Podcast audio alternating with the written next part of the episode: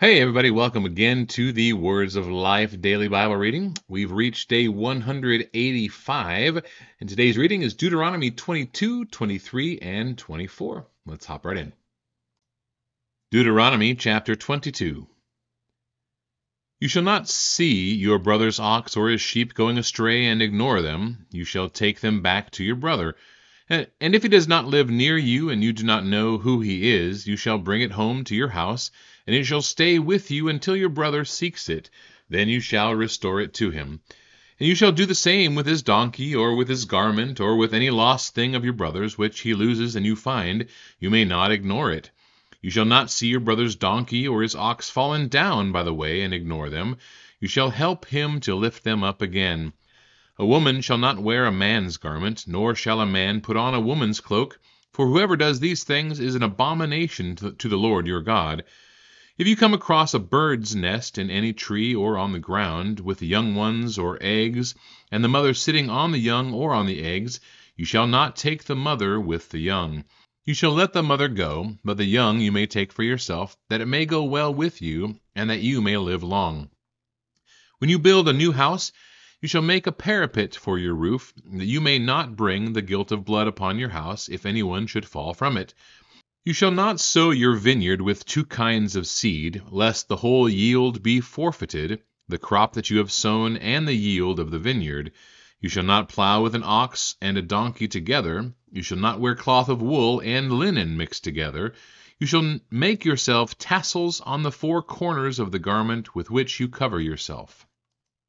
If any man takes a wife and goes in to her and then hates her, and accuses her of misconduct, and brings a bad name upon her, saying, I took this woman, and when I came near her I did not find in her evidence of virginity, then the father of the young woman and her mother shall take and bring out the evidence of her virginity to the elders of the city in the gate.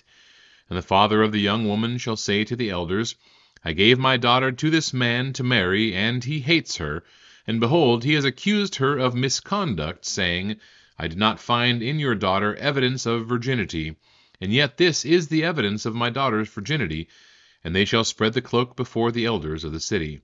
Then the elders of that city shall take the man and whip him, and they shall fine him a hundred shekels of silver, and give them to the father of the young woman, because he has brought a bad name upon a virgin of Israel, and she shall be his wife he may not divorce her all his days.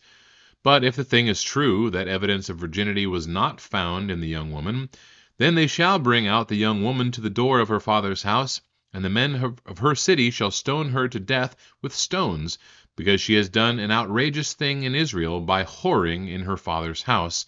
So you shall purge the evil from your midst. If a man is found lying with the wife of another man, both of them shall die the man who lay with the woman and the woman. So you shall purge the evil from Israel. If there is a betrothed virgin, and a man meets her in the city and lies with her, then you shall bring them both out to the gate of that city, and you shall stone them to death with stones, the young woman because she did not cry for help, though she was in the city, and the man because he violated his neighbor's wife.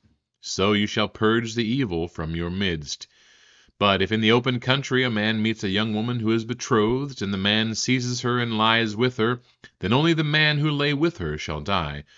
But you shall do nothing to the young woman; she has committed no offense punishable by death. For this case is like that of a man attacking and murdering his neighbor, because he met her in the open country, and though the betrothed young woman cried for help, there was no one to rescue her. If a man meets a virgin who is not betrothed, and seizes her and lies with her, and they are found, then the man who lay with her shall give to the father of the young woman fifty shekels of silver, and she shall be his wife, because he has violated her. He may not divorce her all his days. A man shall not take his father's wife, so that he does not uncover his father's nakedness. Deuteronomy chapter 23. No one whose testicles are crushed or whose male organ is cut off shall enter the assembly of the Lord. No one born of a forbidden union may enter the assembly of the Lord, even to the tenth generation. None of his descendants may enter the assembly of the Lord. No Ammonite or Moabite may enter the assembly of the Lord. Even to the tenth generation, none of them may enter the assembly of the Lord forever, because they did not meet you with bread and with water on the way when you came out of Egypt, and because they hired against you Balaam the son of Beor from Pethor of Mesopotamia to curse you. But the Lord your God would not listen to Balaam. Instead, the Lord your God turned the curse into a blessing for you, because the Lord your God loved you. You shall not seek their peace or their prosperity all your days forever. You shall not abhor an Edomite, for he is your brother. You shall not abhor an, an Egyptian, because you were a sojourner in his land. Children born to them in the third generation may enter the assembly of the Lord. When you are encamped against your enemies, then you shall keep yourself from every evil thing. If any man among you becomes unclean because of a nocturnal emission, then he shall go outside the camp, he shall not come inside the camp. But when evening comes, he shall bathe himself in water, and as the sun sets, he may come inside the camp. You shall have a place outside the camp, and you shall go out to it. And you shall have a trowel with your tools, and when you sit down outside, you shall dig a hole with it, and turn back and cover up your excrement. Because the Lord your God walks in the midst of your camp to deliver you and to give up your enemies before you, therefore your camp must be holy, so that he may not see anything indecent among you and turn away from you. You shall not give up to his master a slave who has escaped from his master to you. He shall dwell with you in your midst. In the place that he shall choose within one of your towns, wherever it suits him, you shall not wrong him. None of the daughters of Israel shall be a cult prostitute, and none of the sons of Israel shall be a cult prostitute. You shall not bring the fee of a prostitute or the wages of a dog into the house of the Lord your God in payment for any vow for both of these are an abomination to the Lord your God.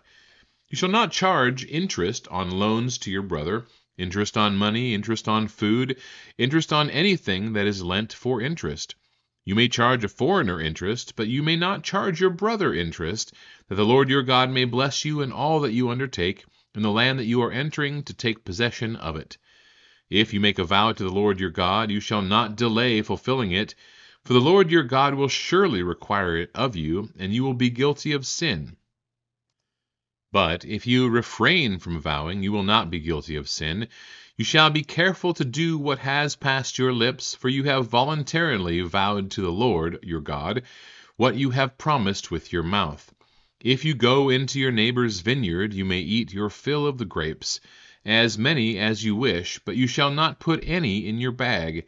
If you go into your neighbor's standing grain, you may pluck the ears with your hand, but you, you shall not put a sickle to your neighbor's standing grain. Deuteronomy chapter 24 When a man takes a wife and marries her, if then she finds no favor in his eyes because he has found some indecency in her, and he writes her a certificate of divorce and puts it in her hand and sends her out of his house, and she departs out of his house, and if she goes and becomes another man's wife, and the latter man hates her, and writes her a certificate of divorce, and puts it in her hand, and sends her out of his house, or if the latter man dies who took her to be his wife, then her former husband who sent her away may not take her again to be his wife after she has been defiled, for that is an abomination before the Lord.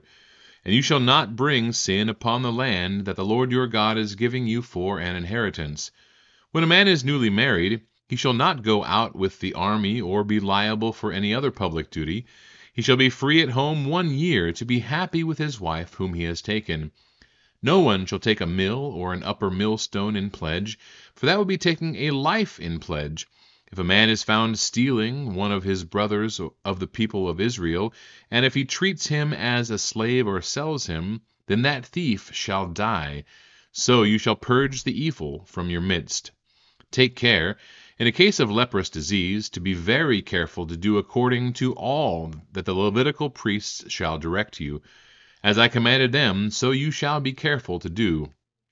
Remember what the Lord your God did to Miriam on the way as you came out of Egypt. When you make your neighbor a loan of any sort, you shall not go into his house to collect his pledge.